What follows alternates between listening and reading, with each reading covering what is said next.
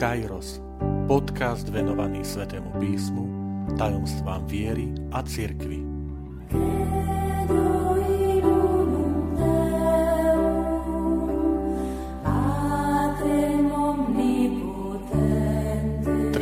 Siedma časť Nepovšimnutý list Apoštola Pavla Filemonovi Vitajte pri počúvaní tohto podcastu.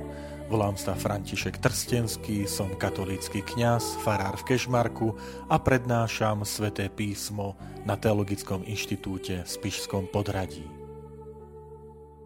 Som presvedčený o tom, že o Pavlovom liste Filemonovi skutočne mnohí aj tí dnešní veriaci kresťania ani nevedia, že je súčasťou svätého písma ako by zostal v tieni iných veľkých biblických kníh, ako sú Evanielia, ako sú Pavlové listy, Rímanom, Korintianom, Galatianom, ako je zjavenie Apoštola Jána, skutky Apoštolov. Možno je to aj preto, že z toho naukového, teologického hľadiska list Filemonovi určite neobsahuje, poviem, tie také ťažiskové, témy Pavlovej náuky, ako je ospravodlivenie, ako je náuka o pánovom príchode, ako sú charizmy, dary, ako je spása Izraela. Aj preto už v minulosti bol prehliadaný. Možno k tomu prispelo aj také vyjadrenie svätého Hieronima, tohto veľkého svetca, prekladateľa svätého písma, vysvetľovača svätého písma, povieme exegétu, ktorý žil v roku 347 až 420, ktorý hovorí o ľuďoch svojej doby, že sa takto o tomto liste vyjadrili. Nemá nič, v čom by nás mohol budovať. A predsa chcem vám, milí priatelia, ukázať, že tento krátky list stojí za to si ho prečítať a keď porozumieme jeho obsahu, tak budeme z neho nadšení. Ehm, tento list má len 335 slov. Prosím, ak začnete teraz v slovenskom jazyku počítať tieto slova, tak pripomínam, že týchto 335 slov sa počíta v gréckom origináli tak, ako v gréčtine boli Pavlové listy napísané, ako bol napísaný celý nový zákon. Tak, aby som vás potom nesklamal, keď e, budete počítať slovenčine, nebude to pasovať. Takže treba otvoriť grécky, grécky text svätého písma. A čím si zaslúži pozornosť? Myslím, že tou takou najvýraznejšou črtou tohto listu je fascinujúca rozmanitosť vzťahov čím sa list stáva aj takou školou medziludských vzťahov, ktorá neraz absentuje v našej dobe. V žiadnom z iných Pavlových listov nenájdeme na jednom mieste v takom, takej stručnosti tak výrazné charakteristiky protagonistov a zápletku vzťahov ako práve v liste Filemonovi. Tak poďme sa na tento list teda pozrieť. Najskôr jeho napísanie, datácia. Tak tento list patrí medzi tzv. listy Sv. Pavla z väzenia. Tak je to kategória listov, ktoré nie takéto označenie, kde patrí list Filipanom, kde patrí list Kolosanom a Efezanom a tento list Filemonovi. To preto, že E, tieto listy, keď ich čítame, tak Pavol tam vystupuje v pozícii väzňa. A ako by sa ocitol vo väzení, alebo je vo väzení a z tejto, z tejto svojej situácie píše tieto listy. Pripomenie Filipanom, Filemonovi, Efezanom a Kolosanom. E, pri týchto štyroch listoch je veľmi pekné aj to, že Pavol je síce navodnok väzňom, ale vnútorne je nesmierne slobodný. Vyjadruje sa nesmierne, otvorene, presvedčený o pravdivosti Evanielia, ktorá sa nedá spútať žiadnymi reťazemi. Aj Pavol bol taký, že jeho ducha nemôžno spútať reťazami väzenia. Pokiaľ ide o miesto zostavenia, tam je diskusia, niektorí hovoria o Ríme, pretože to bol záver Pavlovho života. Iní navrhujú väzenie v Cezarej Prímorskej, kde vieme, že kým bol prevezený pred e, cisára, pred rímsky cisársky dvor, tak čakal v Svetej Zemi na brehu Stredozemného mora v Cezarej Prímorskej. V súčasnosti sa najviac biblistov prikláňa k tretej možnosti a to je, že tento list napísal apoštol Pavol vo väzení v Efeze. Treba povedať, že toto sa nespomína v Svetom písme, že by Pavol bol v Efeze, skutky apoštolov nič také nehovoria, ale sa spomína o vzbure zlatníkov, e, ktoré, ktoré Pavol bol vystavený práve v Efeze, lebo im bral kšefty ohľadom predaja chrámikov a rôznych tých suvenírov bohyne Diany, alebo teda v grečtine Artemis, bohyne plodnosti, ženskosti. A Pavol čelil tam obvineniu. A domnievame sa, že Pavol istý čas pobudol práve aj v tomto meste vo väzení. A ďalší dôvod je ten, že e, adresát Filemon e, pochádzal e, z mesta Kolosy, čo bolo asi 190 km od Efezu, čiže aj tá komunikácia bola výrazne jednoduchšia hovorí v liste o svojej blízkej návšteve, že príde pozrieť Filemona. Z toho usudzujeme, že Rím a Cezara by boli príliš ďaleko a potom dôležité je aj obsah. Totiž list hovorí o útechu otroka od svojho domáceho pána a staroveku eh, by otrok riskoval, ak by šiel na dlhú cestu do Ríma alebo do Cezarej za Pavlom, že ho chytia a za to boli veľmi kruté tresty. Takže sa skôr prikláňame k mienke, že, že navštívil, vyhľadal Pavla, vedel, že je v Efeze, tak ho vyhľadal, aby ho prosil o pomoc. Aký je obsah listu? Tak samozrejme vás pozbúdzam, aby ste ho vy sami prečítali, ale zhruba, aby ste vedeli, o čo, o čo ide.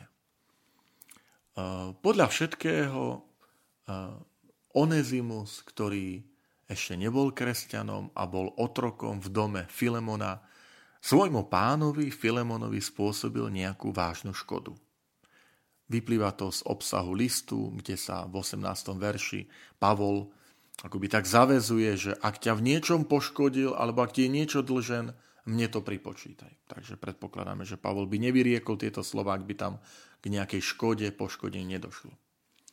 No a problém sa Onezimus rie, rozhodol riešiť tak, že utiekol od svojho pána, vyhľadal Pavla vo väzení, o ktorom vedel, že to je taký úcte, uctievaný, vážený priateľ jeho pána, Filemona a u neho hľadal pomoc, aby sa možno prihovoril u, u Filemona, Pavol, aby sa prihovoril a možno aj priamo azyl, akési útočisko, keďže Pavol bol aj rímsky občan, keďže za útek mu hrozil trest.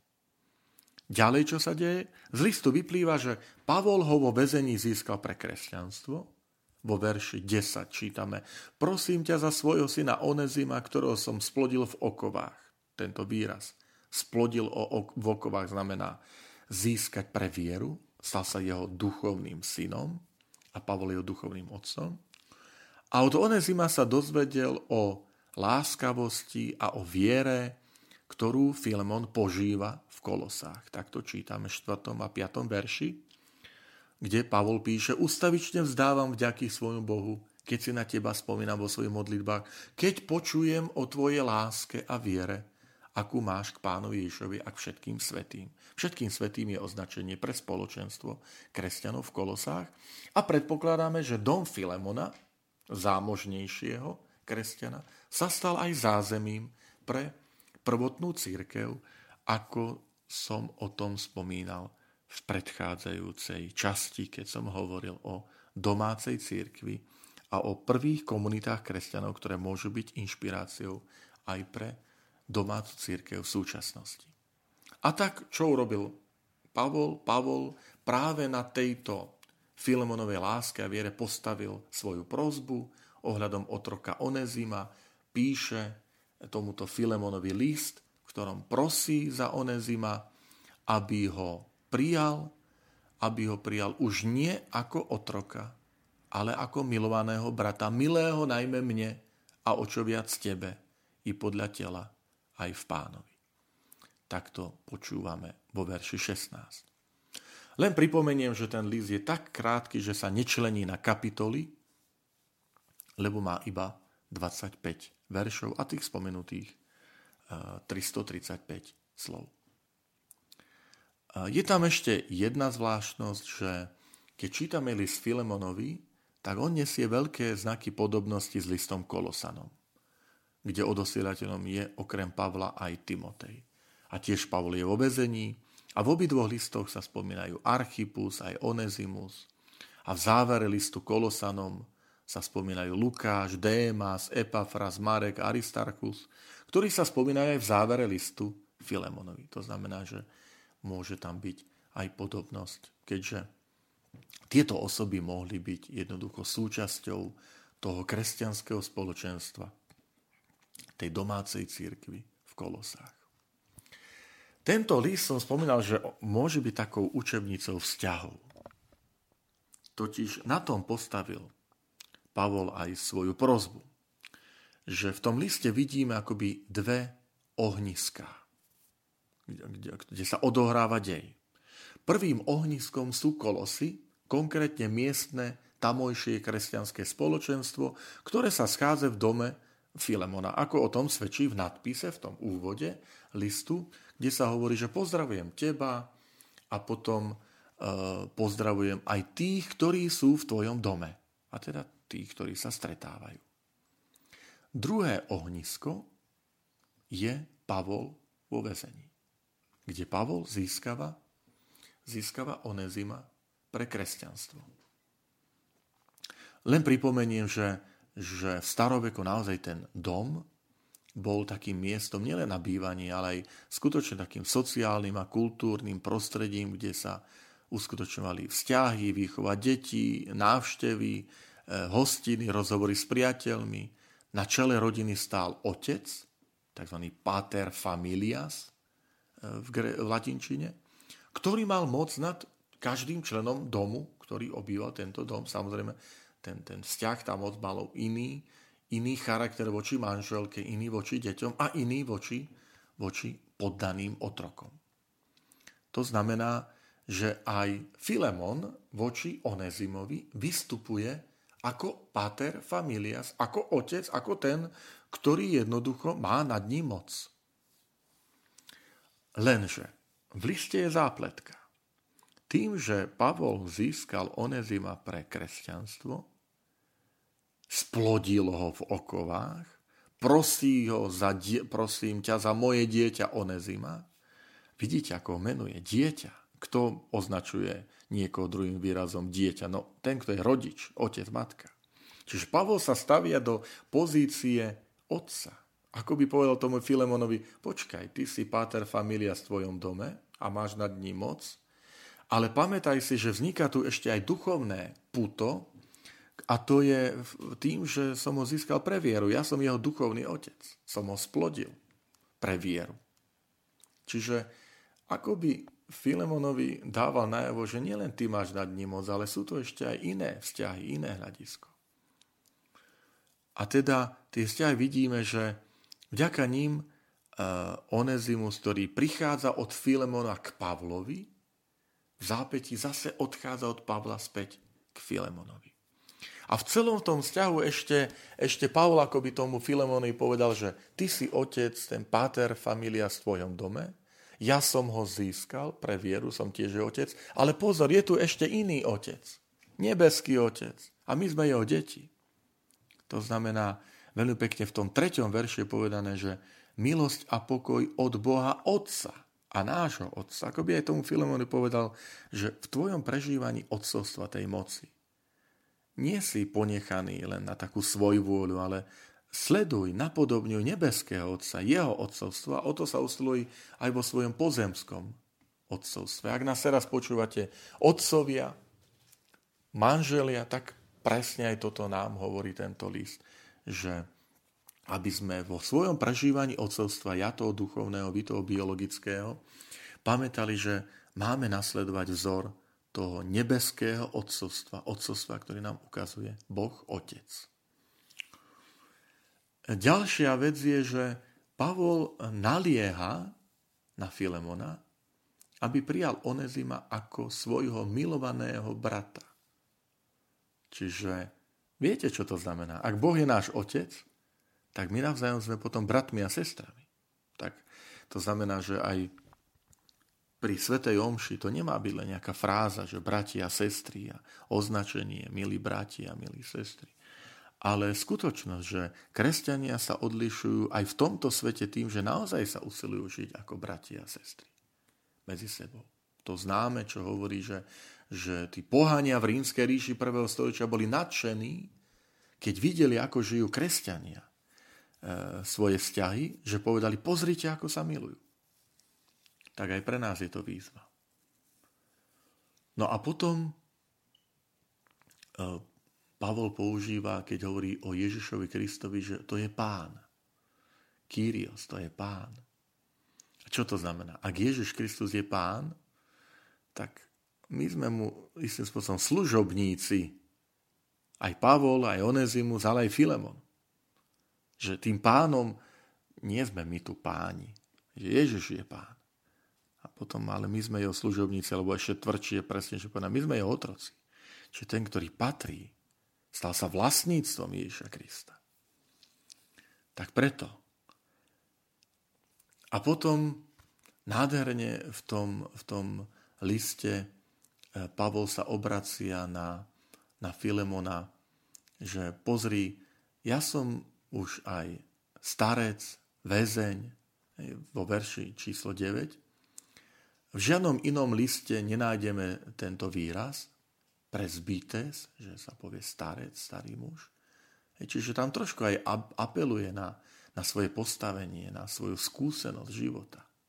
Čiže vidíme tu takú, takú, taký reťazec vzťahov. Dokonca Pavol vystupuje v liste ako mediátor, lebo čo to znamená? Sprostredkúva zmierenie medzi Onezimom, otrokom a pánom, Filemonom. Čiže vidíme, že tu je celý reťazec vzťahov duchovného odcovstva, ale aj biologického, ale teda istého, um, otrok a pán, teda v dome rímskej ríše, ale aj bratstva, priateľstva. Takže dokonca Pavol sám seba nazýva väzeň.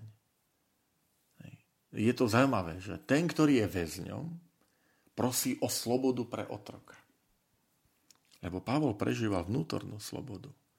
Ale zároveň očakáva, že sa mu čoskoro dostane aj ten vonkajšie slobod, lebo v závere listu povie, ale dúfam, že dostaneš aj mňa ako dára, že ťa prídem pozrieť. Viete, čo sa mi na tom liste páči? Aj, aj jemná irónia. Pavol mal rád iróniu a v tom liste, keď pozorne ho čítate, tak Pavol tak sa obracia na toho Filemona a hovorí mu, že prosím ťa, Príjmi tohto Onezima viac ako otroka, ako svojho milovaného brata, ale nechcem na teba naliehať, len dúfam, verím, že urobíš viac, než sa len tak od teba očakáva. A hneď potom dodá, a verím, že čoskoro ma dostaneš ako dar do tvojho domu. To znamená, že ťa prídem pozrieť. Viete, čo to znamená, že Pavel tak hovorí, že nechcem naliehať, ale prídem si to skontrolovať, či si to urobil tak, ako od teba prosím, verím ti, dôverujem, že urobíš viacej ale zároveň dostaneš ma ako dar, aby som to prišiel skontrolovať. Milí priatelia, tento list má ešte jednu takú peknú vlastnosť. Ja ho používam aj ako príklad, keď učím študentov, bohoslovcov na seminári, na vysokej škole, aby som im na tomto liste ukázal, že ako sa v tedajších časoch písal list, ako aj Pavol písal, že má svoje, svoj nadpis. V nadpise je v prvom rade uvedený odosielateľ, Pavol, väzeň Ježiša Krista, adresáti, Filemon a ďalší. A potom pozdrav, milosť a pokoj. To bol typické záhlavie, nadpis všetkých Pavlových listov. Stačí si otvoriť list Rimanom, Solunčanom, Galatianom, vždy to je. Odosielateľ ako prvá vec. Úplne opačne ako v dnešnej dobe, kde máme, ja neviem, milý otec, alebo milá mama, hej, milý môj vnúk. že je to najprv oslovenie toho adresáta milosti, to bol najskôr tie základné informácie v záhlaví dostane, že kto posiela komu a želanie pokoja, pozdravu. A v závere zase pozdrav, záverečná veta, najčastejšie milosť, pokoj, nech je s vami všetkými. Hej, bratia, pozdravte sa, títo vás pozdravujú. Pri tomto liste sa domnievam, že to je jediný list, pravdepodobne, ktorý Pavol napísal vlastnou rukou. Lebo Pavol podľa všetko diktoval listy, že boli písári, ktorí písali, ale pri tomto liste, aj preto, že je taký stručný, krátky, a, tak tam sa domnívame, že Pavol zobral teda to brko, e, pergamen a, a nadiktoval, a teda napísal tento list sám vo väzení. A možno ho po samotnom Onezimovi poslal, to už nevieme. Ešte jedna poznámka, úplne na záver, a to, že niektorí môžu vyčítať, že Pavol výraznejšie neprotestoval proti otroctvu. Je potrebné povedať, že rímska ríša naozaj bola popredkávaná otrokmi, množstvo otrokov, bolo to na, ten systém rímskej ríše bol postavený na, na množstve otrokov. Uvediem vám príklad, že podľa sčítania obyvateľstva v Aténach v roku 309 pred Kristom Atény mali 21 tisíc občanov, 10 tisíc cudzincov a 400 tisíc otrokov. A teda aj potom neskôr v rímskej ríši ona pokračovala ďalej, Rím a ostatné tie centra v tomto, že tí otroci plnili rôzne domáce úlohy ako sluhovia, kuchári, učiteľe, lekári, pestunky, učiteľky, opatrovateľky. Nieraz dokonca medzi pánom a otrokyňou dochádzalo aj k istému sexuálnemu pomeru. Ale na druhej strane otroci nemali žiadnu účasť na verejnom alebo politickom živote, aj keď pán im mohol udeliť slobodu, teda prepustenie. E, na slobodu. E, chcem sa však dotknúť tej, tej námietky, že, teda, že kresťanstvo je zodpovedné za, za e, to otroctvo a že Pavlov postoj k otroctvu je sklamaním, že sa nedokázal postaviť proti vtedajšiemu sociálnemu systému. Tak treba si zase čítať pozorne, lebo ten list hovorí, že Pavol hovorí, verím, že urobíš viac, ako hovorím. To znamená, že Pavlovo presvedčenie je, že že život kresťana vplýva aj na jeho správanie, že Kristovo evanielium vplýva na jeho správanie. A Pavol išiel cestou e, zvnútornenia vzťahov. Že si bol vedomý, že ak my chceme urobiť posun spoločnosti, my potrebujeme predovšetkým pretvoriť naše vzťahy vnútorné myslenie. Darmo my budeme mať tú demokraciu navonok zákonmi garantovanú, keď my budeme vnútorne zotročovať druhého človeka, upierať mu jeho názor. E, a napriek tomu budeme hovoriť o demokracii. Ale len pre niekoho, pre niekoho, komu to vyhovuje a pre druhého to bude nepriateľné. Ako sme niekedy v súčasnosti svetkami, keď sa napríklad kresťania ozvú na, na svoju obhajobu a povieme, a povie, hneď ich zakríkneme, že čo si to dovolujú e, vyjadriť. Čiže Pavol šiel tou cestou, že Pavlovým riešením je zvnútornenie, lepšie povedané pokresťančenie jestvujúcich sociálnych štruktúr. A z toho dôvodu apeluje na, na Filemona, aby prijal Onezima ako milovaného brata. Nie z vynútenia, ale z dôvodu lásky. To znamená, ak ja vnútorne som ochotný prijať druhého ako môjho milovaného brata, sestru, tak tam dochádza naozaj k pretváraniu aj potom toho spôsobu života, atmosféry a celej spoločnosti. Milí priatelia, verím, že aj tento nenápadný, možno zabudnutý, nepovšimnutý list bude pre vás veľkým duchovným pozbudením. Ďakujem, že ste počúvali tento podcast. Teším sa na ďalšie stretnutie s vami. Sledujte naše aktivity na web stránke farnosti Kežmarok www.fara.kezmarok.sk alebo na Facebooku farnosti Kežmarok.